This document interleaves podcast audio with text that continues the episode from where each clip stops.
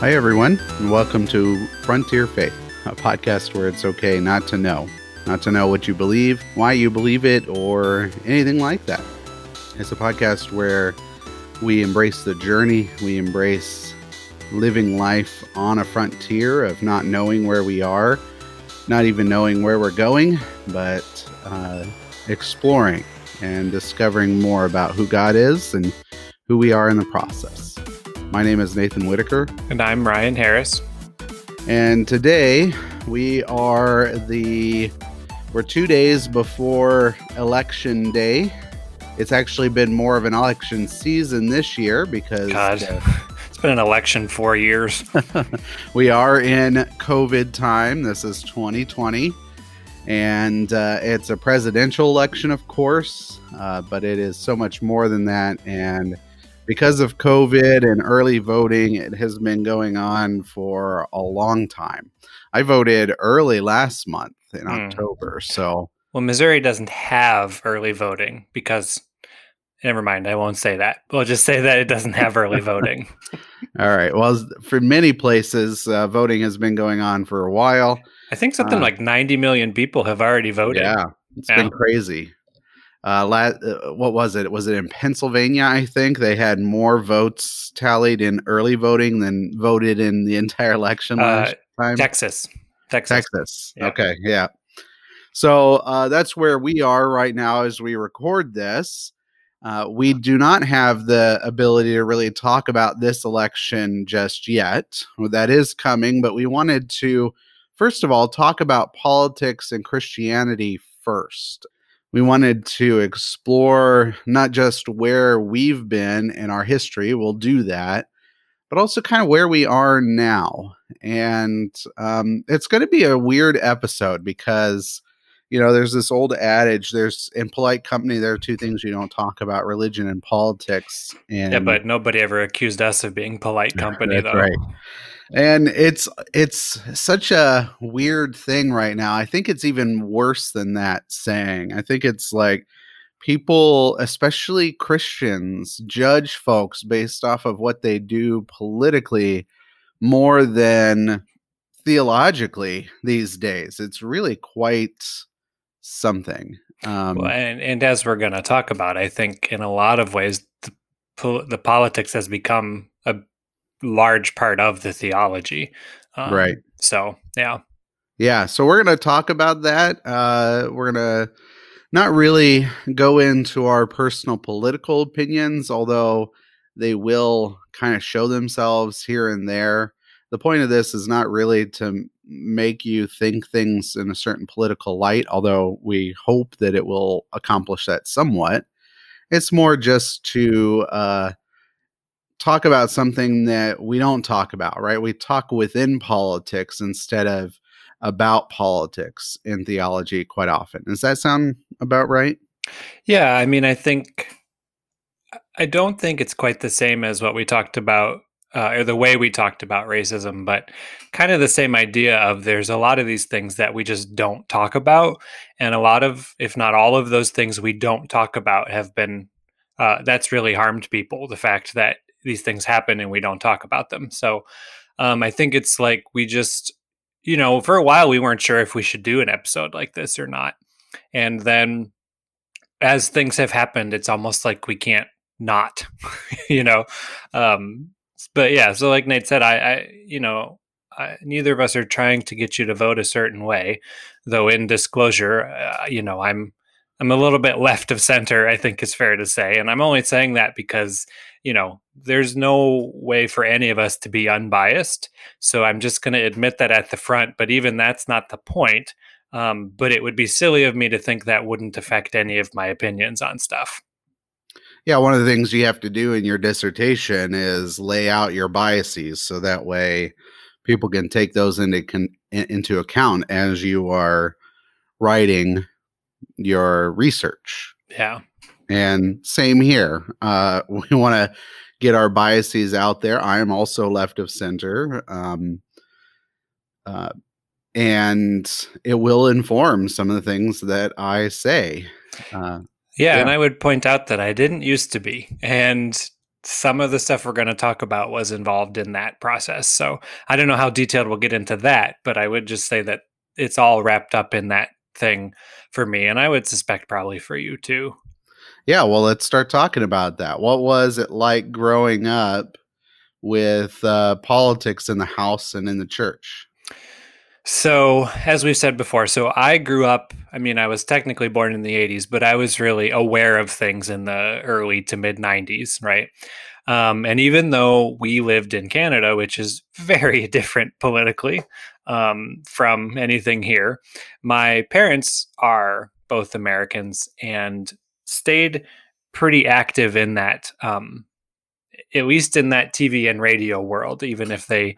and they weren't, I don't think they voted much in Canada because in those days they used to be much more uptight about, you know, your citizenship. And if you vote somewhere else, it could be a problem and that kind of thing. So, but that being said, I don't think Fox News existed in those days. And if it did, you couldn't get it in Canada. But, they were big Rush Limbaugh fans, right? That kind of gives you I think that sums up pretty well for you what their political opinions were, although my dad more than my mom. My mom's not much of a political person.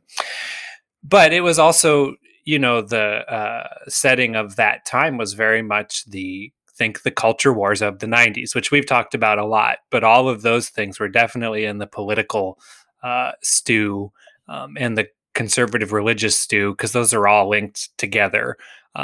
So can you say what those are, like briefly give a description of what those were for you as you heard them? Those issues, you mean? Yeah. Yeah. I mean, certainly abortion, right? Abortion was probably one of the biggest ones. I remember, I think gay marriage ended up being one, but I don't think it was one in the early 90s because nobody was talking about it then. I mean, I'm sure people were talking about it, but in terms of it ever seeming like something that could happen in those days, that wasn't really a thing.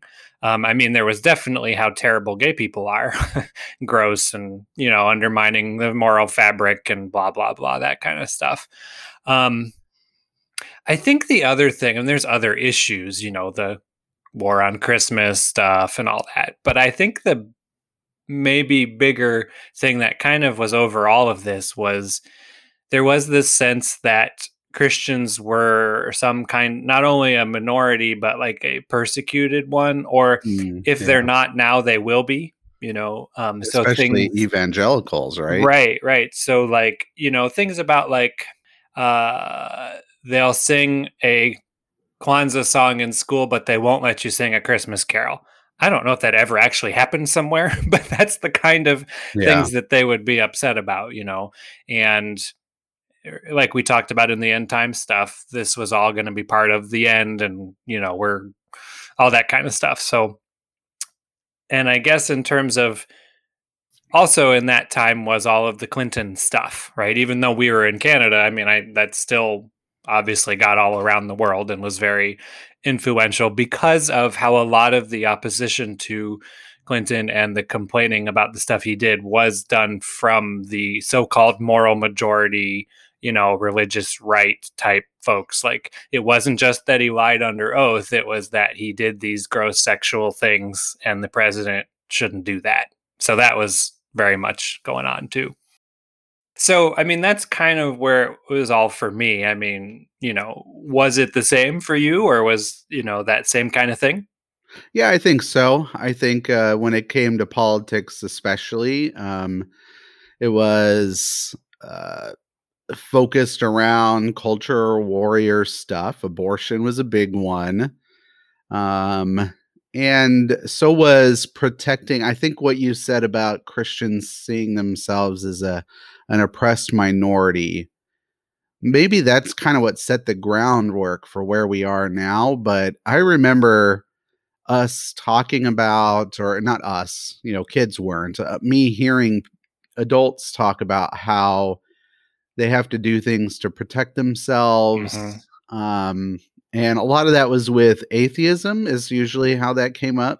Yeah, because in those days, that was very different than now. There was this idea that atheists were out to destroy your faith. And, you know, they thought all Christians were dumbasses, you know, that kind of. The Richard Dawkins, Christopher Hitchens approach to atheism was very much what it was then.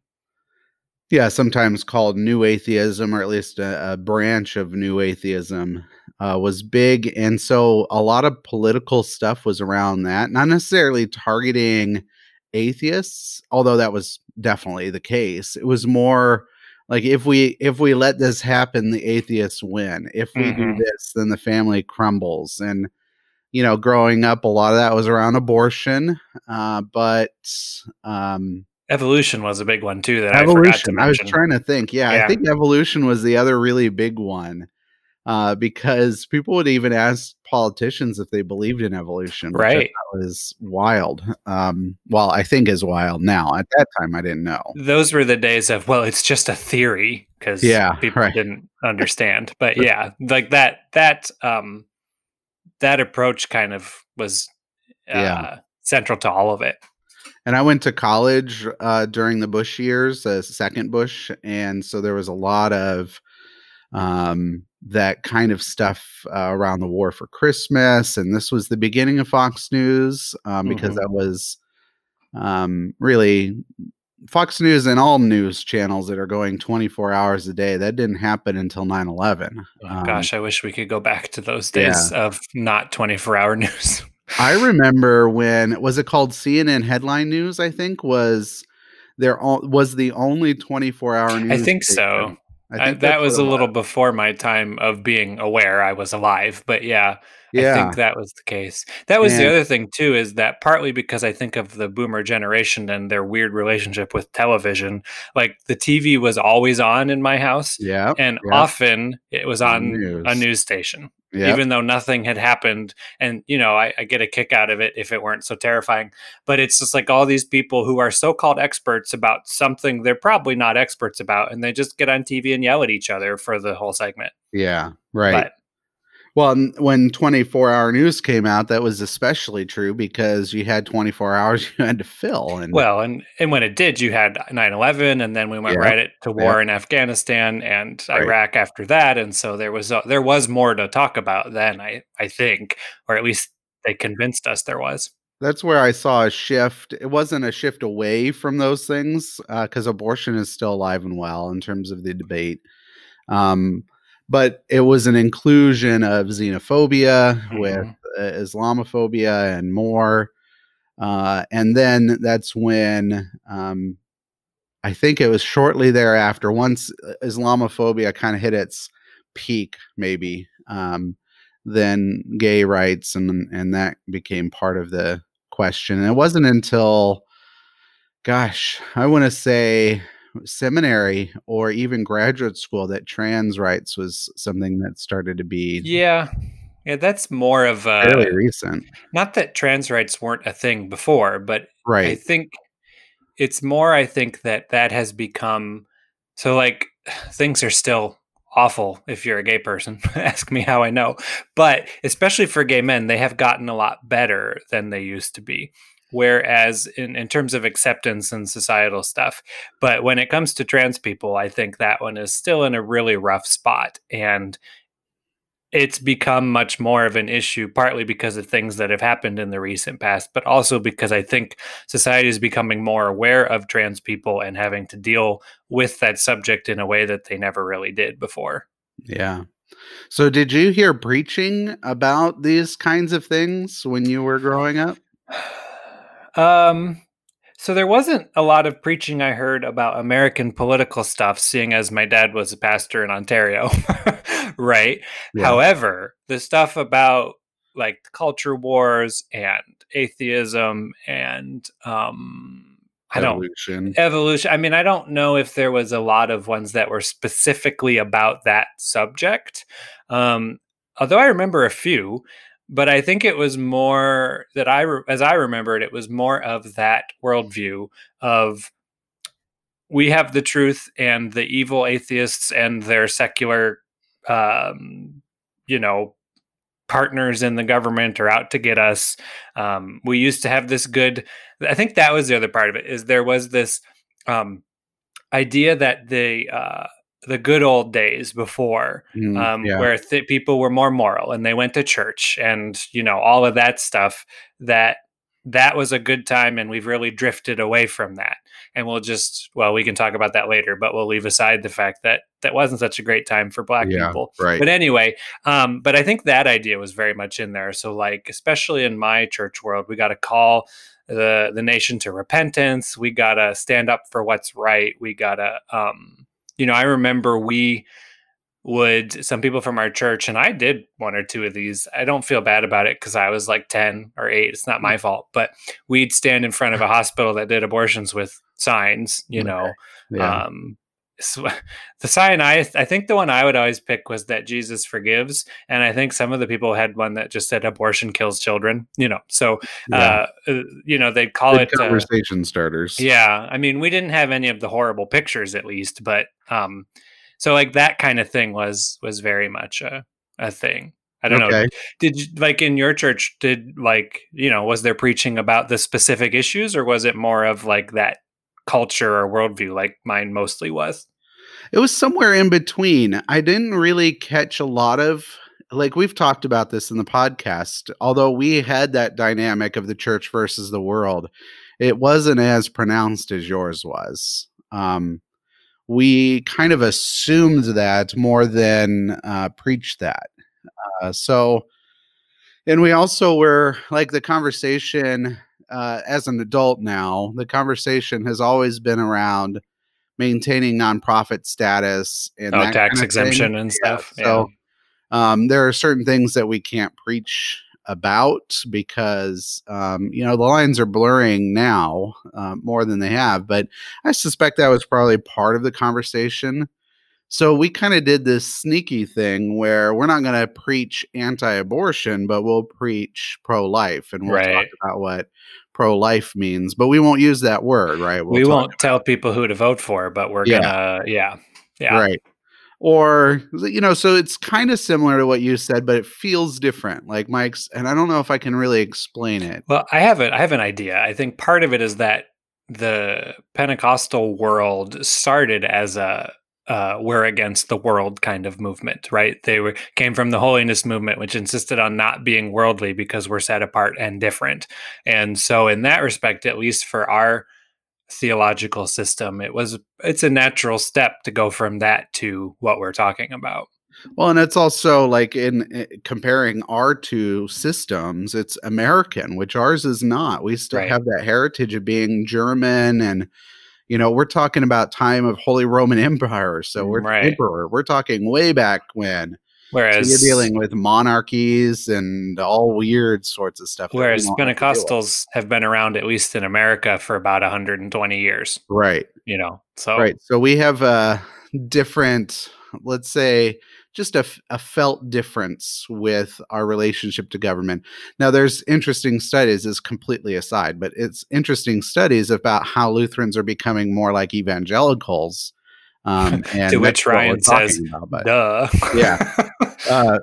Which is just fascinating altogether. However, in our heritage, we didn't really have that. And I didn't feel it until recently. I think there's something just new going on in American religion, American Christianity.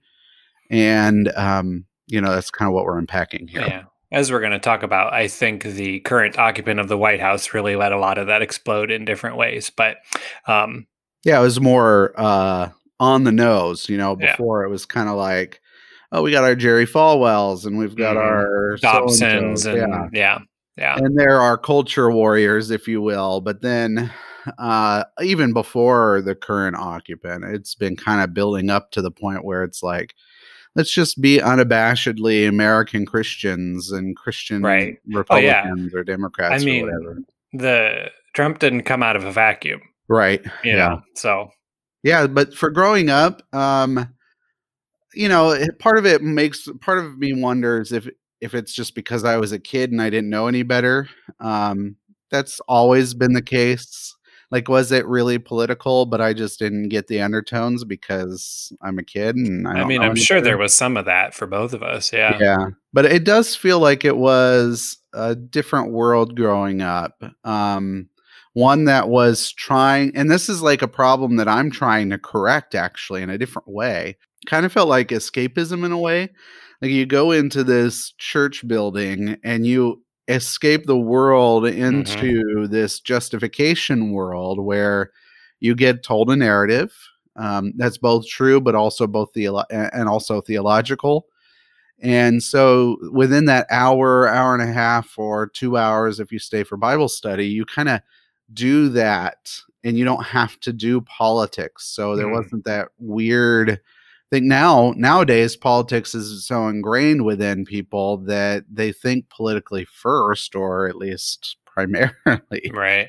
That, you know, I have Bible studies now, which they bring up political ideas and you're like, what? No, but yeah, so I think it was just a little different growing up. The other thing I felt like I should mention before we move on was it was when I was a teenager, like 13, 14 years old, still in Canada at this point. And there was some law that they were passing about hate speech. And everybody was convinced that it meant that they'd be able to shut churches down because churches wouldn't marry gay people, and they'd say it was hate speech. And I remember, like, they had petitions in the church and stuff, which they normally didn't do, but they had for that one. And there was a lot of, like, doom and gloom of they're going to shut us down kind of thing. And I'm pretty sure that law did pass, and I don't think they shut any churches down. But, but I think that was just a really good example of, even in Canada, which, as I said, is politically a wildly different animal, in terms of this stuff, there was a lot of similarities even so. Interesting. Yeah. Yeah. So when did you see it change for you? Yeah. I mean, I don't think I wouldn't say it was not until Trump. I think it was before that, honestly. I think... You know, I almost wonder, I'm just thinking about this out loud. I haven't plotted this out, but I almost think 9/11 might have been one of the turning points, partly because of how traumatic that was for the nation and, I mean, for a lot of the world, but for Americans. And as you said, that really, I don't think it started it, but that really elevated the Islamophobia to a thing. And there was this idea that, you know, I mean, I remember hearing about, I don't know if this was in the church, probably on the news, probably on Fox News or something, but, you know, the Muslims are coming to behead the Christians kind of awful stuff. Yeah. And so I think that thinking back on it now, I think that might have been for me where I don't think I noticed at the time, but in retrospect, I think that might have been the linchpin when things started changing, because then you also had that Bush did a lot of things about faith-based programs that the government supported, and made a big show of his faith in God. And I don't know if it's real or not. I just said it that way because it was a very central part of his, not just approach to governing, but his argument for re-election and all kinds of stuff. Like that was when, like you really saw the evangelical vote. I mean, that was around long before that, but that was something they like openly acknowledged they were going for, and credited with one of the things that credited with him winning for, you know. So I think in 2004, I mean, but I think 9/11 is probably the linchpin as far as I can see. Yeah, I think so too. So when did you see it for yourself? Like, that's hindsight. When did you start experiencing it yourself? Yeah. In terms of when, so, I mean, I was very much on board with all this stuff, right? I thought, God, don't hold this against me, but I thought Rush Limbaugh was the most brilliant person in the world. And I was brainwashed. It's not my fault. And you know, I was on board with that stuff. Colleges were going to ruin your faith. Evolution was a joke, you know, all this kind of stuff. I think it started to change for me when I think it mostly started changing when I probably in seminary. So first round of grad school, right? And it started to change when I admitted I was gay. 'Cause I mean, like to myself, because that will tend to change your worldview, especially since gay things, LGBTQ stuff was a huge part of the evil of the left, right? So that right there made me question a lot of that. But I also think it was not that long after that that I moved out of my, like I wasn't living with family anymore. And while I was never poor in the sense that I knew I could always get something if I needed from my family in terms of if I ran out of money or something, but all of a sudden I had to pay for everything and I was poor, right? It was this idea of, well, I need a haircut and I need an oil change. I can only do one this week, so the hair will wait kind of stuff, you know? Right. And so, you know, and then I ended up going to a tent city for people who don't have a home here in St. Louis in the winter, and like just a lot of stuff like that, where I saw that my some of my fundamental assumptions about how the world worked, about how responsible people were for their own lives, really started to shift, especially since I realized one day, here I am saying I'm a conservative and I've gotten through all this school with government loans and family charity, you know, right? Like it just, it didn't line up anymore. There's more to it than that, but I think that was really when it started. Yeah. I think for me, it was noticing 9/11 and then noticing how quickly we moved away from 9/11, the atmosphere. Now, I think there's a myth that, you know, there's kumbaya during 9/11 and all that, but certainly was a bit tamer than what preceded and what came after that period of time. And I think I started, so I was in college for Bush 2, his second term. And I think I started to feel it there, although, and I was somebody who was fighting. I even, since we're, you know, saying some things that we're not proud of, I even argued with somebody that said, I said, Bush, the second Bush would be seen as one of the greatest presidents of modern era. Well, comparatively speaking, anyway. But yeah, I mean, I was in the same spot. Yeah. Yeah. So that's kind of where I was. I did notice the shift, really, it was his second term. I think I really started to see that. But then where it started to become more impactful was actually Obama's election. It was up until that. The Republicans, how they were talking, were just, it was interesting to me.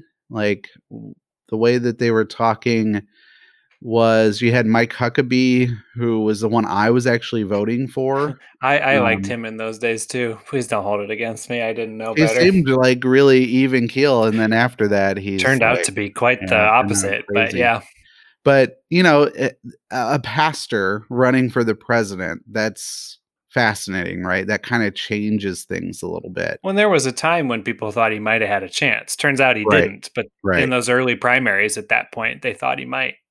Yeah. And I started to notice the rhetoric was kind of interesting, and really between the candidates, there wasn't too much difference. It was just like, what elevates each candidate for me personally. And it became faith. And that's why I voted for, in the primary for Huckabee. And then of course I just voted party line, that year, because for me it was mostly because of abortion more than anything else. I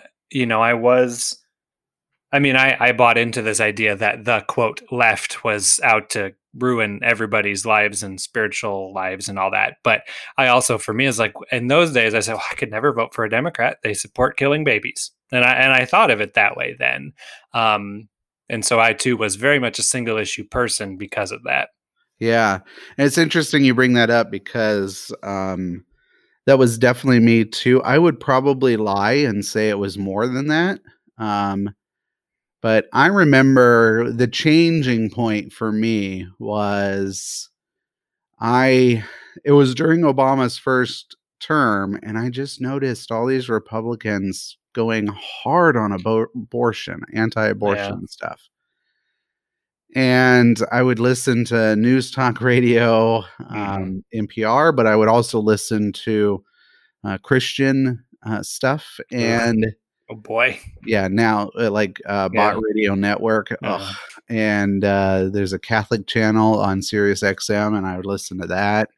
and the morning show there. The guy's a very conservative boomer. And so it was always about abortion. And I thought to myself at that time, this is just the starting point of how I started to see things differently. What have these people been doing to actually stop abortion from being a reality? Mm-hmm. Like, what have they actually been doing? Because you could take that on any level.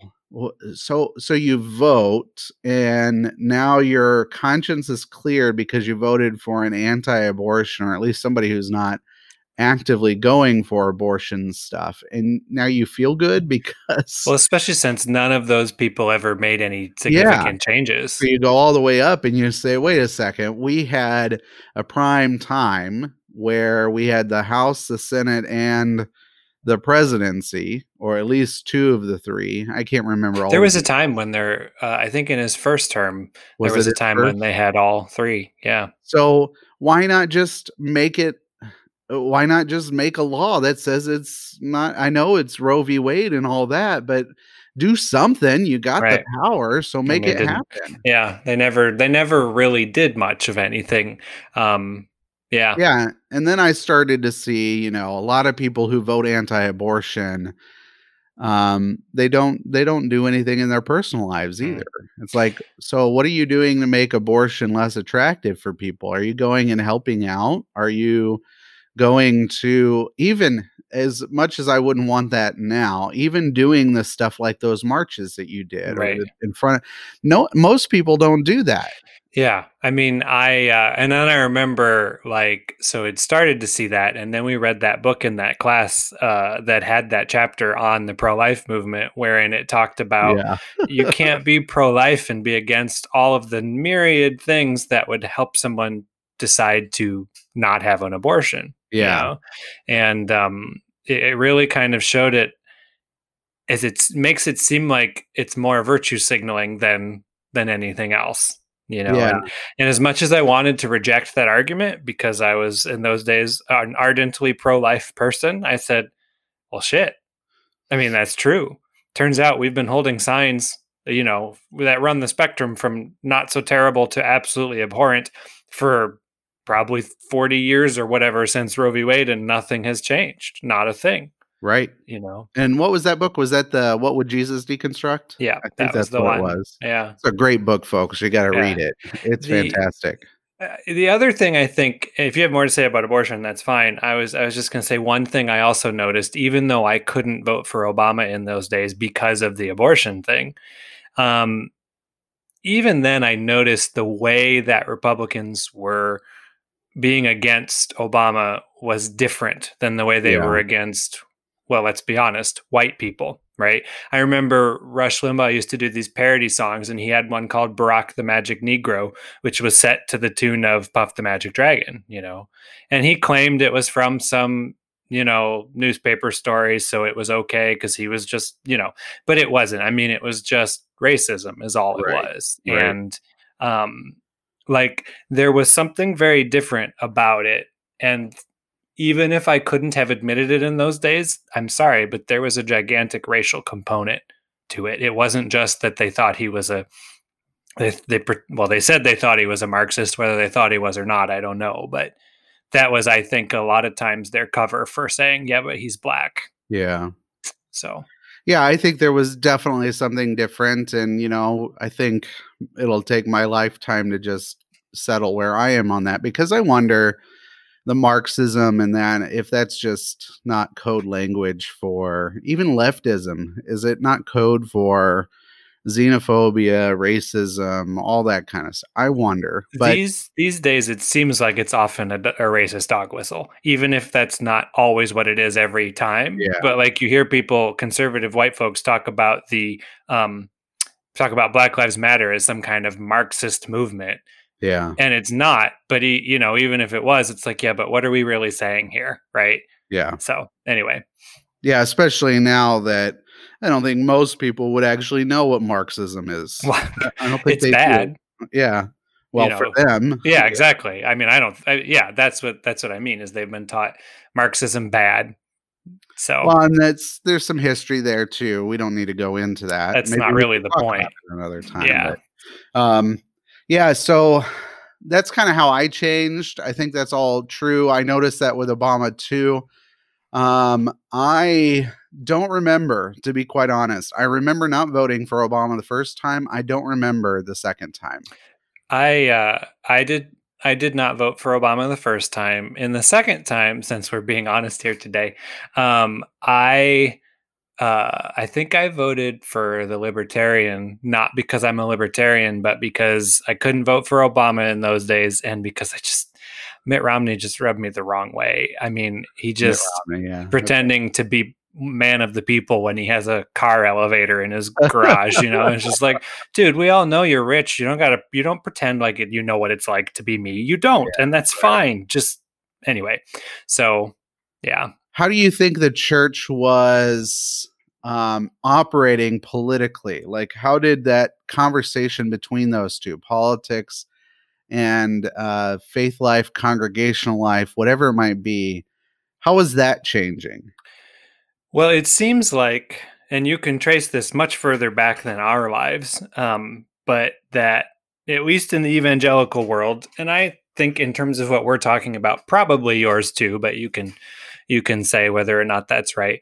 The conservative Christian world wasn't just conservative theologically, but became honestly enmeshed with the Republican Party, right? Because of things like abortion and gay marriage and all that other stuff, the culture wars, the Republicans keyed into the fact that they could use that to make a voting bloc for themselves. I mean, honestly, that goes back much further. That actually started, you know, they say it started with abortion.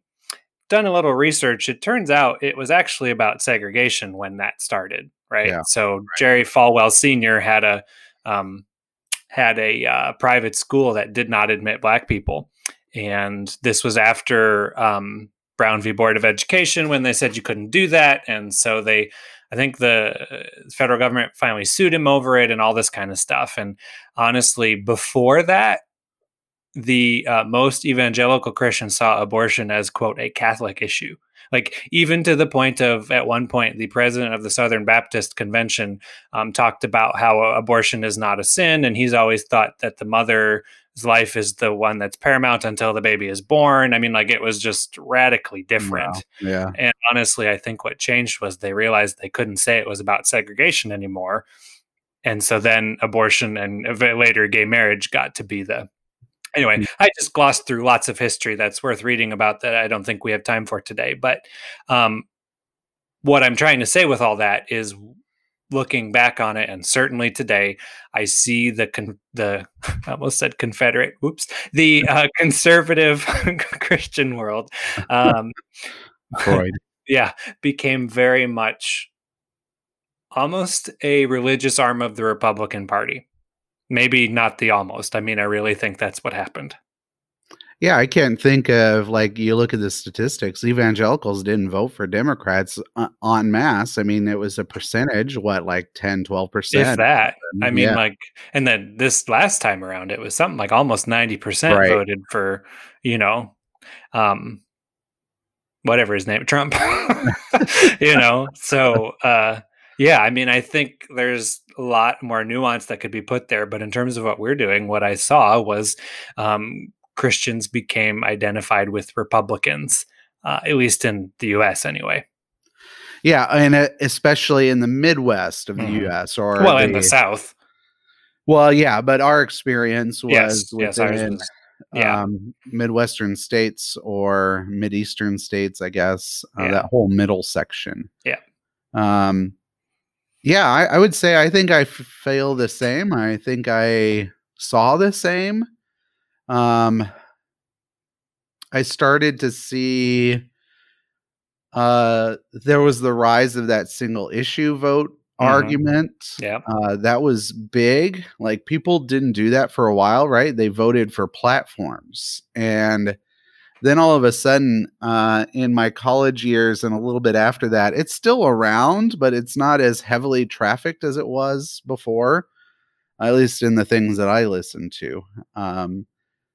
there was that whole, well, if you vote for abortion, then your conscience is clear, or vote, you know, against abortion, vote for somebody who's going to fight it, even though they never do. And it was always presented as like, this is really the only thing you can vote for because they're killing babies. Exactly. I mean, if that's what they said, and I believed that in those days. So, I mean, that's why I was like, well, what else could I do? Yeah, it'd be interesting to hear more about, like, or read more about the single issue voter and how that history has been. But because of that, at least because of the strength that that had with people that I knew and that I listened to, it was very easy to become a Republican and be a Christian. It's very hard to be a Democrat and a Christian in a lot of my life's experiences, because you would have to prove that you were anti-abortion or that you weren't killing babies, to be as divisive in rhetoric as possible, while voting for a Democrat candidate. Right. And also it was abortion, but it was also presented as, well, Democrats are trying to get rid of the family because they want to let gay people adopt children, or they don't think that, they're fine with single parents, or whatever it is, or they support welfare, which, again, another racist dog whistle, but, which is also bad because it handouts, all this kind of stuff. And so it was like, in my mind and in the world I was in, you couldn't be a Christian and a Democrat, because there's no way you can be a Christian and support any of those things, let alone all of them. Yeah. Yeah. I saw that a lot. And then let's talk about, because our experience was, of course, in conservative Christianity. And yet at the same time, there's another track going on where there were a lot of Democrats that were in more liberal or progressive churches. Yeah. But I didn't really know anything about them. Yeah. Like, but honestly, how did people you knew talk about that? I don't remember talking about it much, partly because we didn't know a lot about mainline Protestants other than they were, dead churches where the spirit wasn't, sort of a joke, but not really. And so, like, I don't remember knowing much about liberal Christians, other than, like, I didn't know the words liberation theology in those days, but I knew, like, the only thing I knew was that often Black Christians were Democrats. Is really the only thing I knew of about any significant group of Christians that were also generally Democrats. So, yeah, I mean, I don't think I was very ignorant of all of that in those days. Okay. For us, it was, that was the influence of secularism. So we had that kind of conversation, not necessarily us versus the world, but secularism versus Christianity, and that was huge, right? Yeah. That goes with the atheism stuff. So leftist churches were seen as more influenced by secularism than they were anything religious, anything Jesus said or whatever. And so you saw this in, especially when it came to gay rights, because if a leftist church was around, of course, they would, according to the law that was allowed at that time or whatever, they would marry gay couples. And that was seen as wrong, of course, by most conservatives. But to explain it politically, it was always like, well, they're taking their marching orders from the left or from secular ideas or this, that, or the other. And it was this interesting way of, like, saying they're corrupt Christians or they've been co-opted. Unclean. Co-opted, and just really interesting. So there's, like, this conversation between, and this is where I get that whole right versus wrong thing and why it's so glib sometimes, because people really did think that there was a right way to be a Christian and a wrong way. And politically, that meant you have to be a conservative, you have to be a Republican. Yes. I mean, I think if I had known about that in more detail, I think they would have been characterized in the same way that you're describing, right? Those people aren't Christians kind of idea. Yeah. Yeah. Well, we have a more liberal church body that is our antithesis, if you will. You've got a boogeyman that's much more apparent and present for you. Yeah. Yeah. Which again has changed too, because it's not as prevalent as it once was. But, right. I think it's all because of that political secularism and that kind of thing. Yeah. So generally, I think both of us would say religion and republicanism kind of came together for most conservative Christians. Kind of. I think it did. Yes. At least in our experience anyway, from my experience, it definitely did. Yeah. So what do you make of that? What do you think of that? What do you do with that reality? Gosh, where do I even start? Yeah. What do I even say at this point, you know? Because we don't have to go into detail on this, but one thing I also have noticed is that where we are today with all this stuff is like all of this on steroids, right? Like, I mean, we're so far past liberal Christians are bad. Like, you know, right. What do I say to this? Yeah. What do I say to this? Gosh. Well, I think I really, really worry about this idea of basically a theocratic state is really what I would, nobody said those words, right? But that's, I mean, I remember them talking about, wouldn't it be great if we just had a Christian government, you know? And they always thought that the Establishment Clause, you know, the separation of church and state was the worst thing ever and like all that kind of stuff. And we should be able to pray in the schools again and all of it. Mm-hmm. And I look at that now and I go, no, we don't want that at all, right? Like, I do not think it would ever be a good thing. I mean, gosh, Israel couldn't make a theocracy work and God was in charge, right? So we really think we'd do okay with that. Well, yeah, we're Americans. We're American Christians. We'll do it better, yeah. I think that was part of it. I think also what I started to realize was as much as these people would preach about religious freedom, what they really meant was Christian freedom. We've talked about that before too. Yeah. You know, what they meant was we can do anything we want with Christianity, but if the Satanic Temple wants to put a statue up somewhere, well, we gotta cut that shit out, right? You know, nip it right in the bud. That's evil kind of thing. It really became apparent that what they meant was not freedom of religion, but unfettered Christianity in society. Yeah. Makes me think, like, so how would you define a theocracy? I think in my lifetime, it has shifted. And this is just like raw. It's what I'm thinking right now. It shifted from a civic theocracy, which is where you get like, atheists can't have things out for nativities and that kind of stuff, to a more explicitly political theocracy in my lifetime.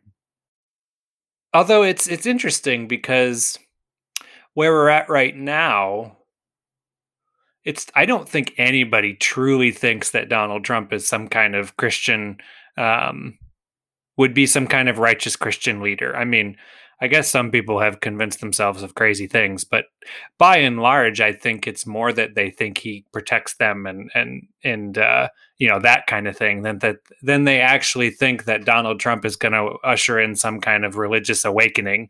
Well, at least I hope so. It's really hard to know. So I mean, like, I think maybe even more than the theocracy part is that this idea that Christianity or the church in America anyway should be so incestuously linked with any political anything, to me just seems like a terrible idea. Like, honestly, as much as I'm about seizing the means of production these days, I'm joking. I would not think, it would not be good if the church was incestuously linked with the Democratic Party either. I think that when we do that kind of thing, we are ignoring a lot of what Jesus said about, you know, my kingdom's not of this world. You know, and they say, Lord, are you going to restore the kingdom to Israel? And he says, nope, not what I'm here for, friends, you know, because they bummed everyone out. You know, they wanted him to overthrow the Romans and they totally missed the point of his ministry and all that. And So yeah, I think my problem is,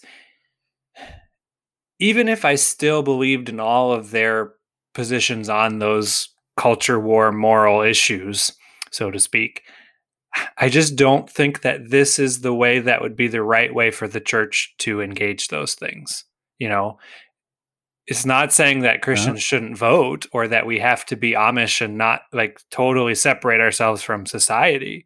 But this idea that we have to accomplish this stuff through legislation and government seems so back asswards to me. You know, like it just like we've tried that so many times and it's never worked, ever. I mean, prohibition is a great example of we were going to do this because it's, you know, the holiness folks were a big driver behind some of that. And it's the reason why we have organized crime. You know what I mean? Like, it's just like, and it stopped literally no one from drinking. So, in fact, it made a lot of people very rich. So, yeah, I think that's kind of one problem I have with it. Okay. Well, I mean, that cuts to the heart of where I'm thinking, which is...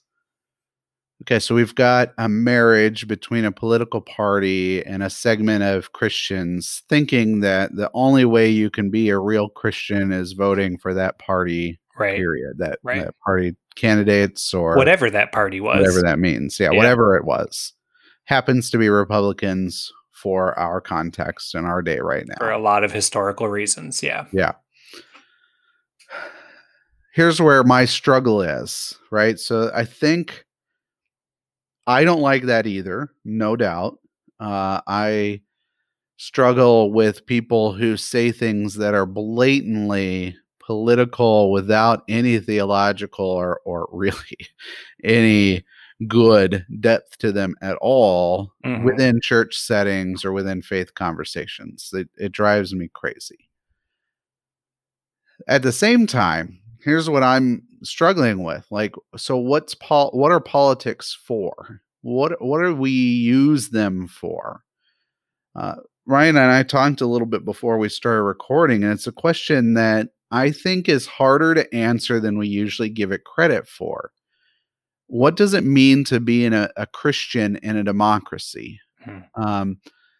The answer that we usually come up with is we kind of go to Romans 14, I think. 13, yeah. 13, yeah, where we listen to authorities. And that's kind of a carte blanche answer, at least the way that I hear it is. Well, authorities that aren't Obama, anyway. Right, yeah. Well, yeah, it's got problems, right? So, yeah. But still, it's still carte blanche, which is you have to do things that are basic to the American character of political awareness and I mean, how many sermons have I heard?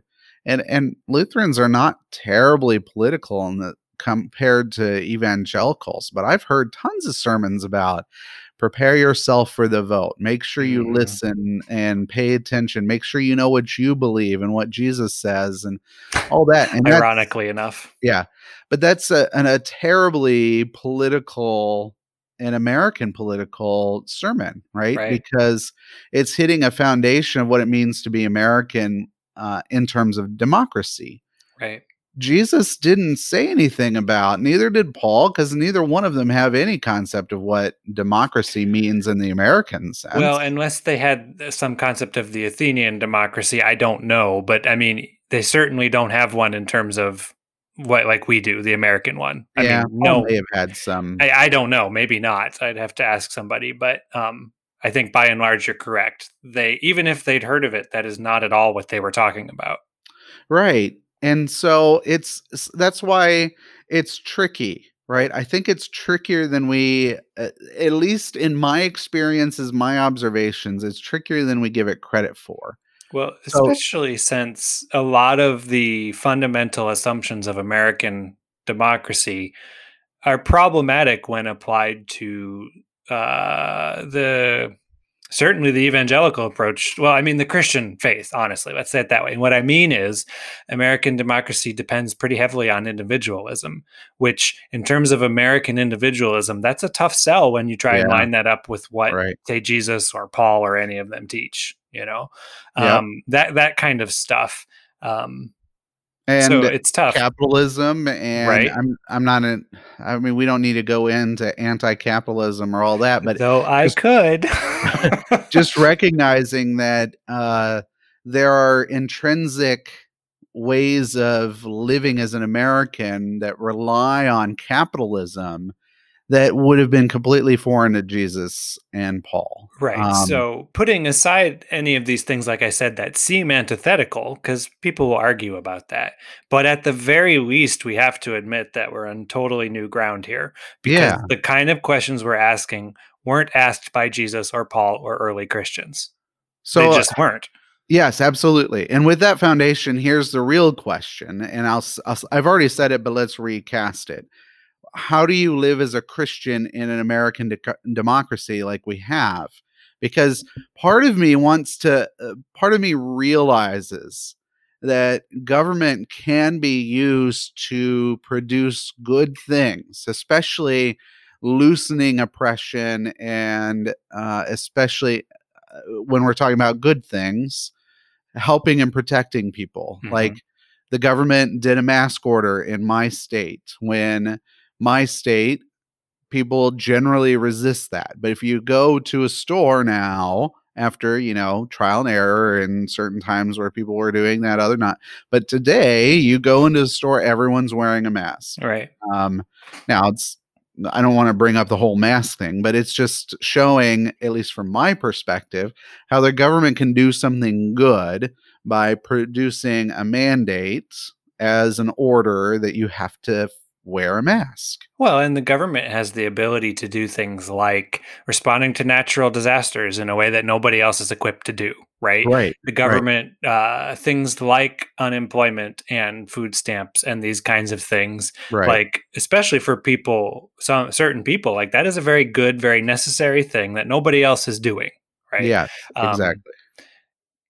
But I think one thing you're bringing up there is like, we as Christians have dual citizenship, right? We are citizens of the kingdom of heaven. I hope, hopefully that's first, but we're also citizens of wherever we are. And in our context, we're American citizens, right? We are part of this society and we have a government and it's set up the way it is and it runs the way it does. So it seems like the question we're trying to play with is, so how do you live as that kind of dual citizen, as part of the kingdom of heaven, but also you are subject to the kingdom of earth where you are, Yeah. Well, and so let me go into a little preaching mode. This is, I think, where Jesus's show me the coin comes from, where he's asked who should pay taxes, or should we pay taxes to Caesar?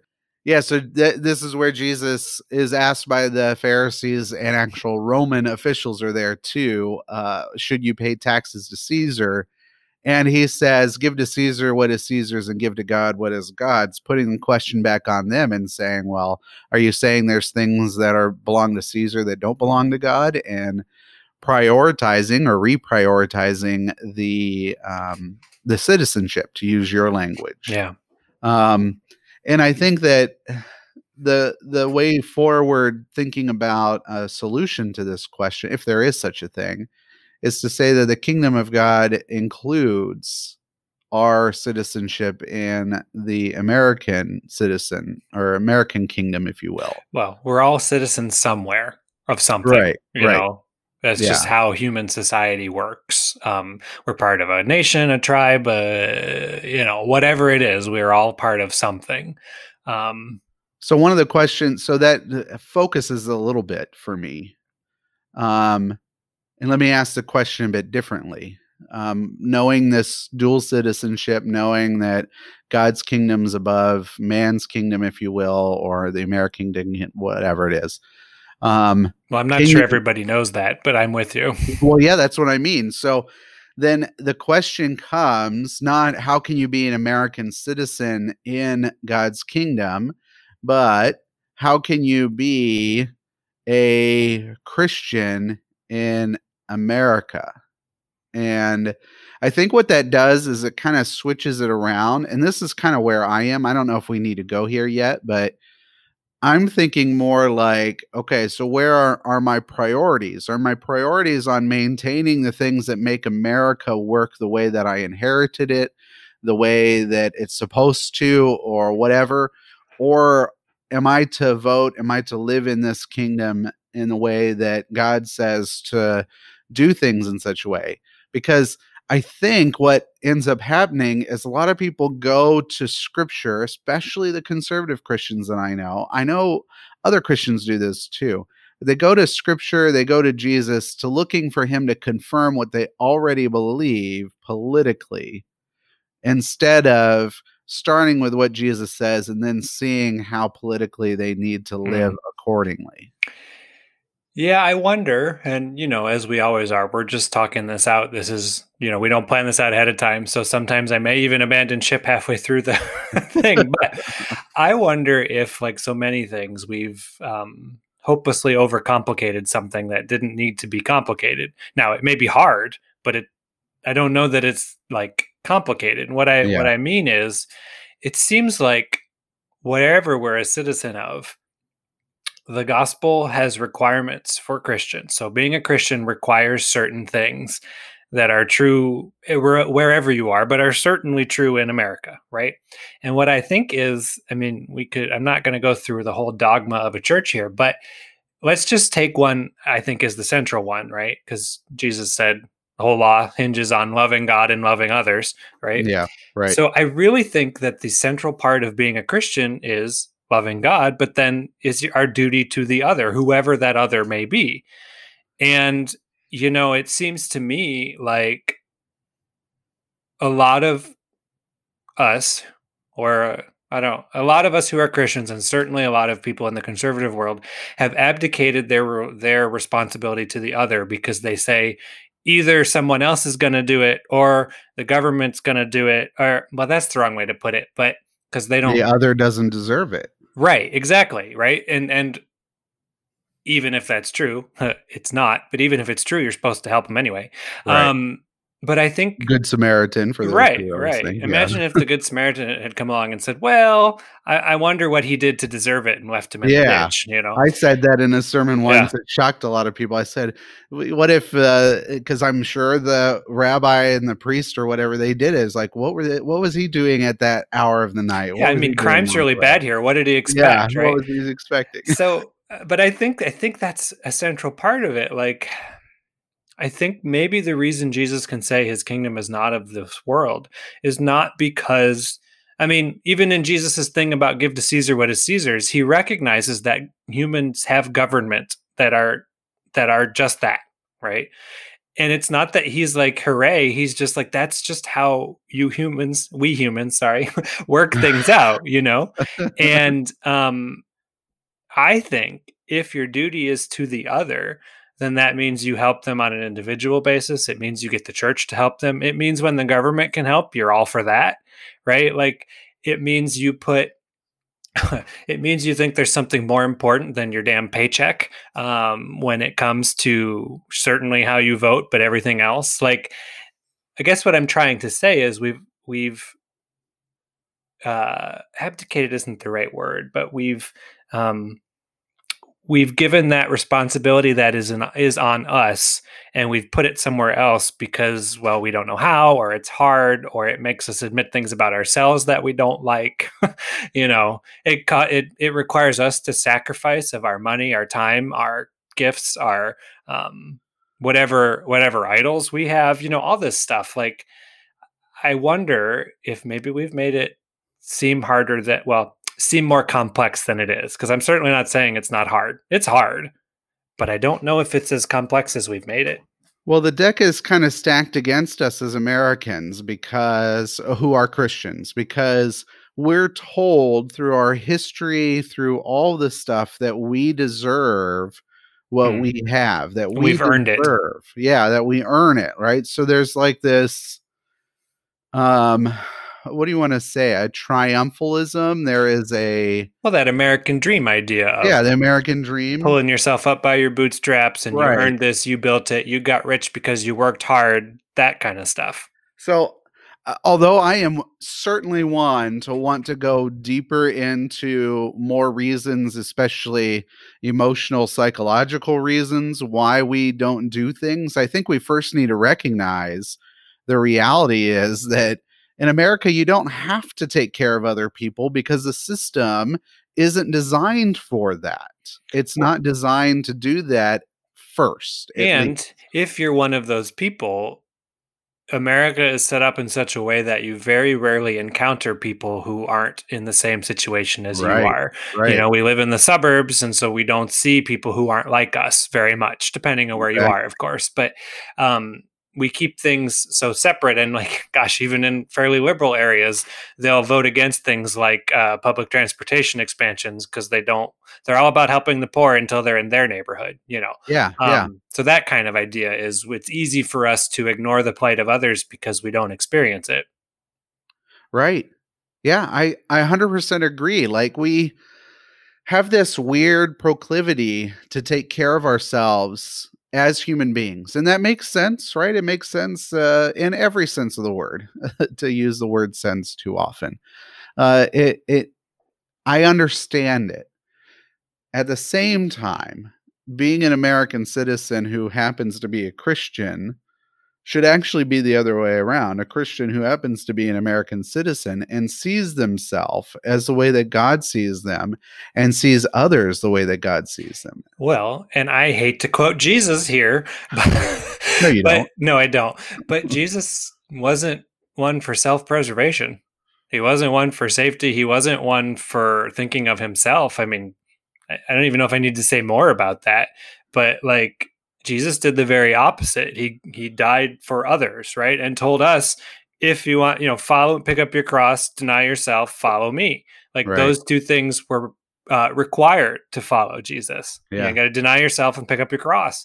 And the cross wasn't a decoration, right? It was to die on. So I just, I think that's one of those things where it's like, this is something we've gotten fundamentally wrong. And I think you're right that our culture, in our American culture, I mean, has inculcated these ideas in us, this idea that, you know, individualism, I earned it, whatever it is. And that makes it much harder in some ways for us to take the gospel seriously, because we've convinced ourselves it doesn't mean what it says, I think. Yeah, right, right. Well, and to add that, like that last little piece, I will first give a disclaimer. I actually do believe you can be a Republican or a Democrat as a Christian. I think there are problems with both sides, and we'll talk about this in our next one. I think this election is really unique. Well, I was going to say 4 years ago, I'd be much more on board with you than now, but we'll talk about that later. We'll talk about that another time. I think that you can be fundamentally a Republican, maybe not what a let's say it differently, fundamentally a conservative or a liberal. Let's say it like that. Maybe not the parties, because the parties are always in flux and so forth. Because I think you could be a conservative and say, you know, the best way I can take care of other people is loosening restrictions on capital that I have and others like me have, so that then I can put them to places that really do the work. Now, that would require a holistic approach to life in the kingdom of God, right? Which isn't happening, certainly. Yeah. And, you know, part of me is like saying, you know, I'm getting anxious because I'm like, no, this is the kind of stuff I speak against because it doesn't happen. But theoretically, I'm okay with that if there's that progress, if there's that movement there. Same with believing that the government can do that, because I think the government has some power to be able to do some things that even charities and local groups cannot do. Mm-hmm. So I think there's that little caveat there. But what you brought about is not only is the American system problematic in general, but to bring this to our conversation we were having about conservative Christianity, we've actually convinced people that if they vote a different way than Republicanism, that they are not being a Christian, which is shockingly awful at the same time. It just, it blows my mind, because that is not putting the kingdom first. That is putting America first. Well, I mean, America first is very much the cause du jour of the, well, maybe it has been for a long time, but certainly today of the right, right? Yeah, and I think, right, like we've said, is like, I mean, some people might, but you and I aren't saying burn America to the ground because, you know, any of that. Although I think we do admit that there are some serious fundamental problems, but that's not really what we're saying. But this idea of America first is like, well, no, actually, like, I think what a lot of this is for me is that it's one thing to say you believe in certain tax policies, or it's one thing to say you believe in kind of government structures or any of that stuff. But what I've seen growing up, and especially right now, I think it's in my lifetime, it's the worst it's been right now, is that I don't really care about that stuff. What I see is these ideas and these policies being used to hurt and oppress people, right? It's like what I see is talking about, the moral majority supporting the grabber by the pussy candidate. This is, and it's like, it's this idea that like, these 500 Mexican or Central American children have been stolen from their parents, maybe never to be reunited. And that's somehow a good thing. Like whatever you believe about immigration, that is evil. And I think what makes me so frustrated and angry and sometimes despair is that Christian people look at that stuff. And like I said, we're not talking about tax policy. We're not talking about immigration policy even. What we're talking about is people doing evil things to other people. Yeah. And somehow we've convinced ourselves that that's what Jesus would want. I'm sorry, but Jesus would not build a wall. He just wouldn't, you know? Like I saw, this was some crazy person, so I'm not trying to say everybody does this, but I saw this woman one time on, I think she was at the RNC one year, and they interviewed her, and she said she was a Christian, and she was talking about how, well, if we don't build the wall, we'll just have to station guards, and as people come towards our country, we'll just shoot them, right? And it's just like, okay, she's a Yahoo, fine. Bye. But that's not that far from a lot of the stuff I hear Christians saying. And I guess all I'm asking for is, can we take Jesus seriously when he says, love your neighbor as yourself, even if their skin color is different or they were born in a different geographic location than you, you know, like, or they have different beliefs or you know, like that's what I mean. They vote differently than you do. Right. You're still supposed to, I mean, Jesus even said, crazy man that he is, to love your enemies. So like, even if the left are these terrible demons you've made them out to be, you're still not supposed to fight them. You're supposed to love them. Yeah. Right? I don't know. Like, it's just, this is what I mean when I say we've convinced ourselves that the gospel doesn't mean what it says. And not because I think that if the Democrats are in charge, then we live in some kind of Christian utopia, because we don't. We wouldn't. It's not about policy. It's about people. And yeah. I think that's what has been totally ignored and diminished and fallen by the wayside in a lot of this. So here's something I'm curious about. And, you know, it's an unfair question because you can't get into people's heads. It's our podcast. I don't care. Yeah. Why do you think people have done that? Why do you think people have... See, here's what I'm thinking. I'm thinking we've talked about this here and there. In fact, we do need to make an episode on this and be a more theological one, which is different than what we're doing now. But I think that people fundamentally just do not get the gospel. They do not get it. Because it doesn't make sense. Right. It is so anti every natural impulse that we have.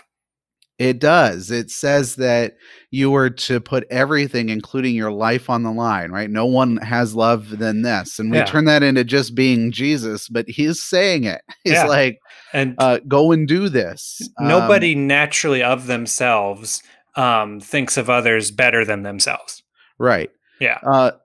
So I think that theologically what's happening is there's this disconnect, right? We're told that we're loved so much. And it's wonderful to hear that we're loved so much that somebody would die for us and so on and so forth. Yeah, the disconnect comes of Jesus then saying, okay, the way that I've lived and loved for you, lived for and loved you, you do for other people, right? That's what he says in Matthew 28. And go out and do that now, folks. That's what you do as disciples. We have this fundamental problem. And my heritage would say that we have become people of the law rather than people of the gospel, and that we have been much more interested as conservative Christians have become much more interested in making sure that the law comes first. And as we see it, as we see it. And I think that actually does tie into the why. Here's where it is. And I'm doing gymnastics to get here, but I think it's appropriate. See, conservative Christians have been taught for a long time that forgiveness comes with strings attached, that forgiveness is not something that's given. That's why we can't fundamentally get it, because we have to put something to it, right? We have to put in I'm sorry. We have to put good actions. We have to do any more. Yeah. Or as Lutherans, we have to do good repentance in our confession and absolution. I know repentance is part of your story, but I mean it more liturgically for us. And then we get forgiveness because we've done that thing. And I wonder if politically what we're seeing is the same thing that we've been talking about on this podcast for a while, of how we've actually conditioned ourselves to be people who don't like the gospel, who prefer the law because the law is comfortable. It tells us that we can do it. It tells us that we earn it, deserve it. This is all Martin Luther stuff. And the gospel tells us, no, actually, you don't have to worry about any of that because Jesus has that taken care of. What you need to be worried about, not for your own sake, but for the sake of others, is telling people about Jesus through your words and through your actions and taking care of people. And that one is, again, as we've been talking about a lot, is a lot more difficult than the first one. Because the first one, we're kind of geared towards that. I don't know. That's just a thought that I had. I don't think I disagree with that. I think, even though I've never operated under the law and gospel framework, I think Christians in general are much more comfortable with the law than the gospel, however you define those things, right? Yeah. I think there's something else to it. And I think a lot of it is also just as simple as fear, right? So remember, we've been taught our whole lives that the evil secular progressives are out to destroy the church, put us in concentration camps. If you're from the world I grew up in, the tribulation's going to happen and we're going to be forced to deny Jesus and, all of that horrible agenda, and they're ruining the family and on and on and on, right? And because, there's plenty more, even to the point of now with this bonkers QAnon bullshit of like people thinking that these prominent liberals are members of some Satan worshiping, child abusing global cabal, right? Child eating. Yeah. It's just like, what planet are we on? But I think all of that has created this fear in a lot of conservative people. Part of the reason they're conservative is because they don't want things to change, right? Because the way things were, at least as they envisioned that were, was good, and they don't want things to change because it was good for them. That's a normal thing for humans to think, right? Things are good for me. Why would I want something to change? Yes, that's selfish, but I don't know that it's always realized or intended that way. Unavoidable. It's going to happen. We all do it. But I think the reason that you see people going through these theological and mental and political gymnastics to justify these reprehensible things, and why someone as deeply flawed as Donald Trump has struck a chord with people like that, is because he came along and said that he was going to protect them, because he came along and pretended to be strong and said that Christians were going to come back to be in power again, or however, he doesn't say many things in coherent sentences, but this is what he and his campaign and his government have used to get people like this, right? Even to the point now where he's going around saying if Joe Biden wins, there's not going to be Christmas anymore. I mean, I don't really get it, but this idea, what I'm trying to say is this movement culminating in this person in this movement has told these people things were how they were and they were good for you and we're going to make it that way again, right? What is Make America Great Again saying other than we're going to make it like it used to be, mm-hmm. right? And so my point here is not to pull apart Republicanism as much as to say I really think a lot of this has happened because we've given into fear.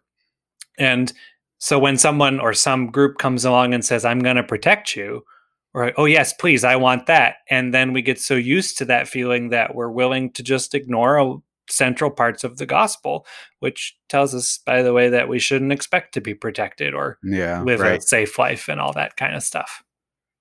Yeah, I like that. I think that's true. So we've got like a culture of, in a Lutheran perspective, the law focus. We've got a culture of fear.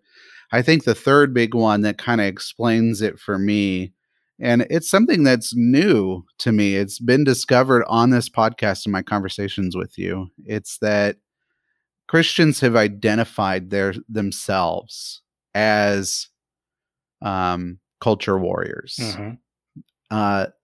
That is how, in my lifetime, at least politically, right? It could be otherwise in everyday life.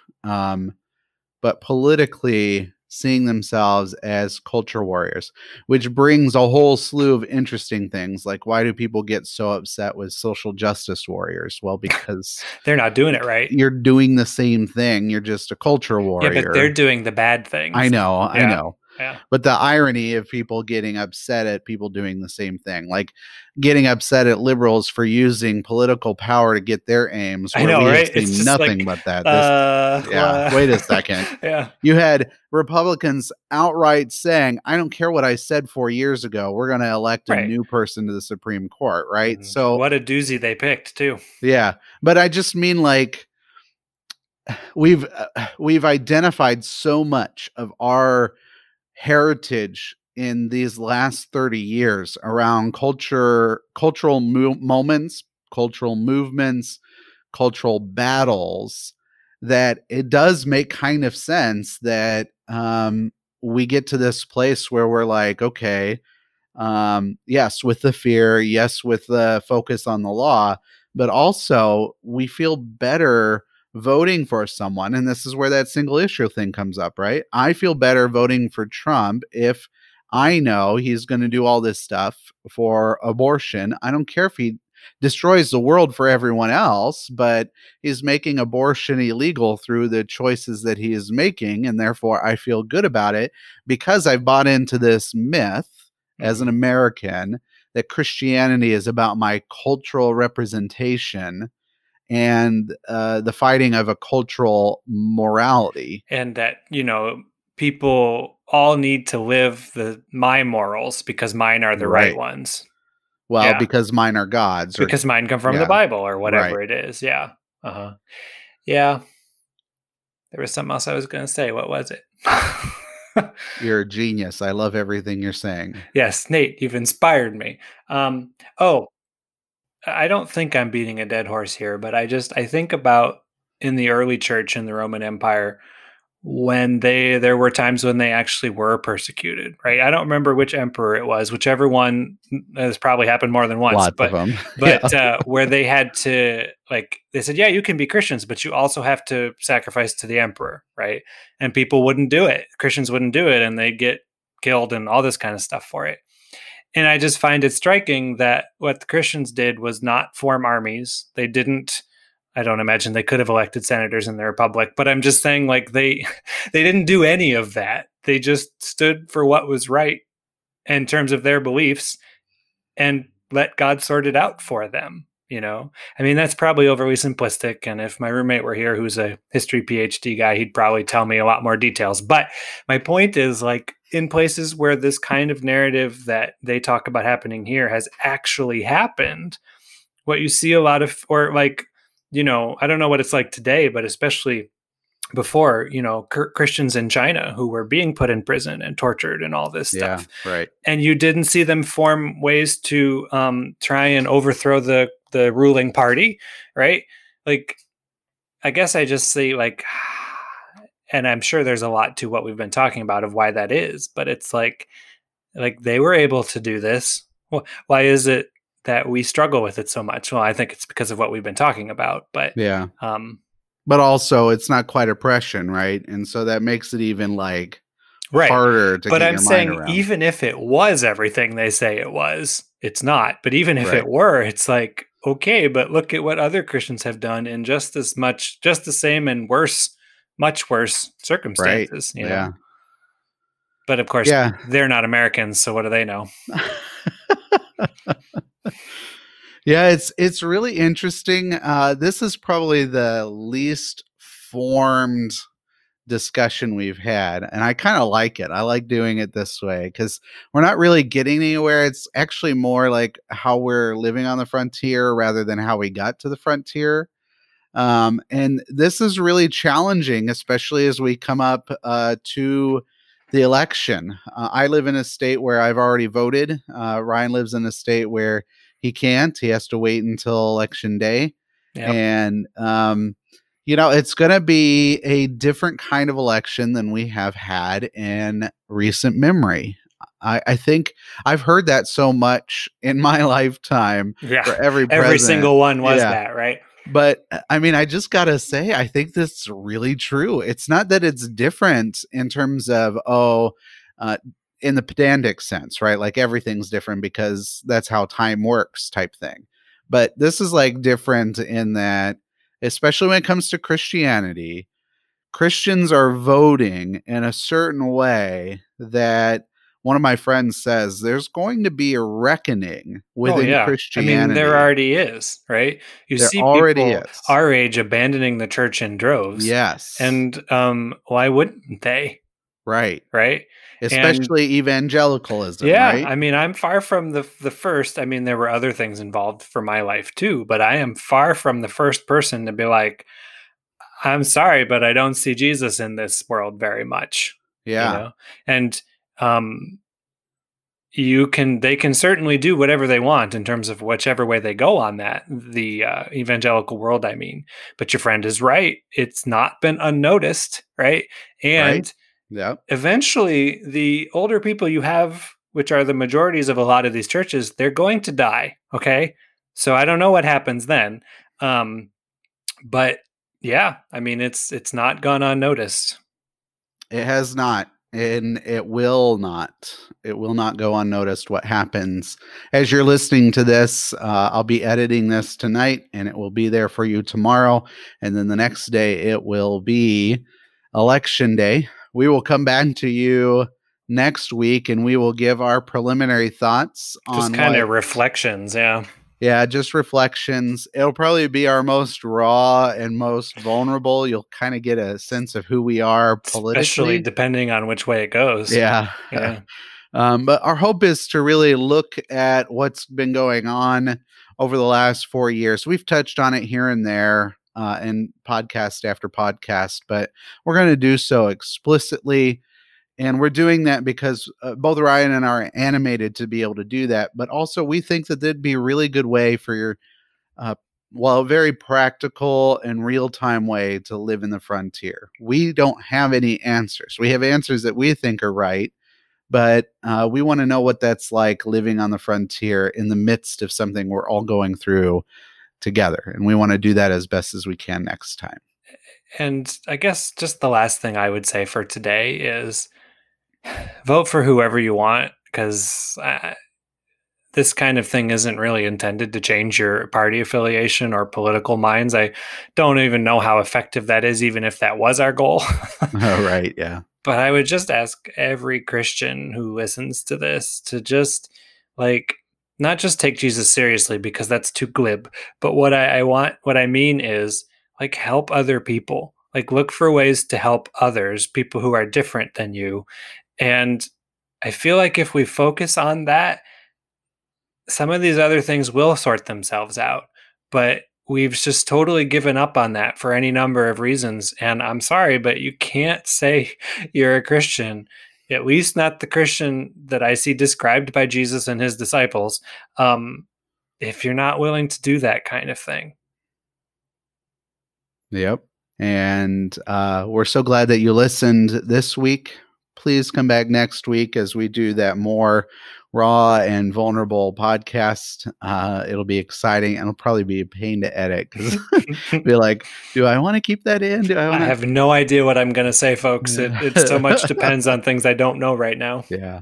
But we do want your feedback. Please let us know at frontierfaithpodcast@gmail.com. We're in the works of getting a Facebook group or a Facebook page up soon. We're hoping to do that by the new year. It takes more management than originally thought. So we're going to be doing that soon. I hope that's a way that we can engage with you better by the end of this year, beginning of next year. But please do send us your emails. Let us know what you're thinking. We did get a delightful email from Josh. It was just great. Thank you, because we know you're listening. He called himself my day. Yeah. You called yourself a super fan, and we're like, wait a second. A friend of the pod, fan. I think he said. Yeah. I was like, ooh, we're fancy now. Yeah. So thank you for listening, Josh. Thank you, everyone else. Please let us know that you're listening so that we can thank you personally. And we just appreciate being able to walk on this frontier with you. So with that said, remember, it's okay not to know what you believe, why you believe it, or even where you're going in your faith journey. Your Lord, your friend is with you, Jesus Christ. And so our two random fellas who have a stupid podcast here and there, we're with you on that journey too. And one way or another, it'll be okay. I promise. God will work it out for all of us because that's what God does.